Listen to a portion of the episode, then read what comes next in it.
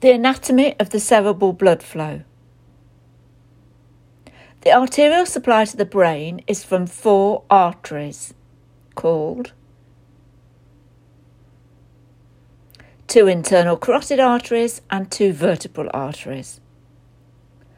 The vertebral arteries fuse to form one artery called the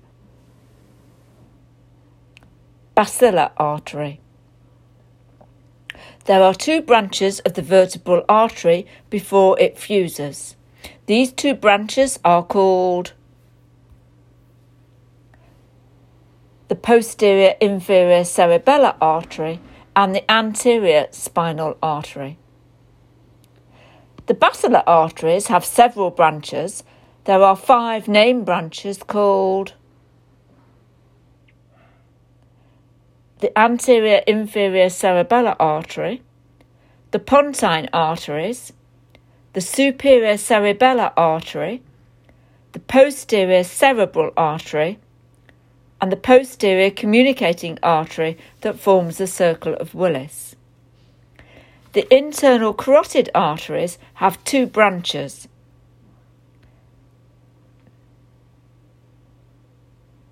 the middle cerebral artery and the anterior cerebral artery. The anterior cerebral arteries have one branch which completes the circle of Willis called the anterior communicating artery. The venous, venous drainage of the cranium.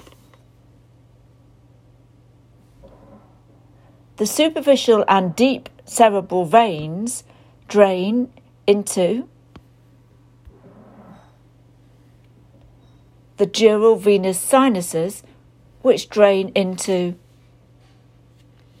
the internal jugular vein. There are several sinuses. The superior sagittal sinus the inferior sagittal sinus, which joins the great cerebral vein to form the straight sinus. The straight sinus and the superior sagittal sinus join at the confluence of sinuses to form the transverse sinus. The superior and inferior petrosal sinuses drain and join the transverse sinus to form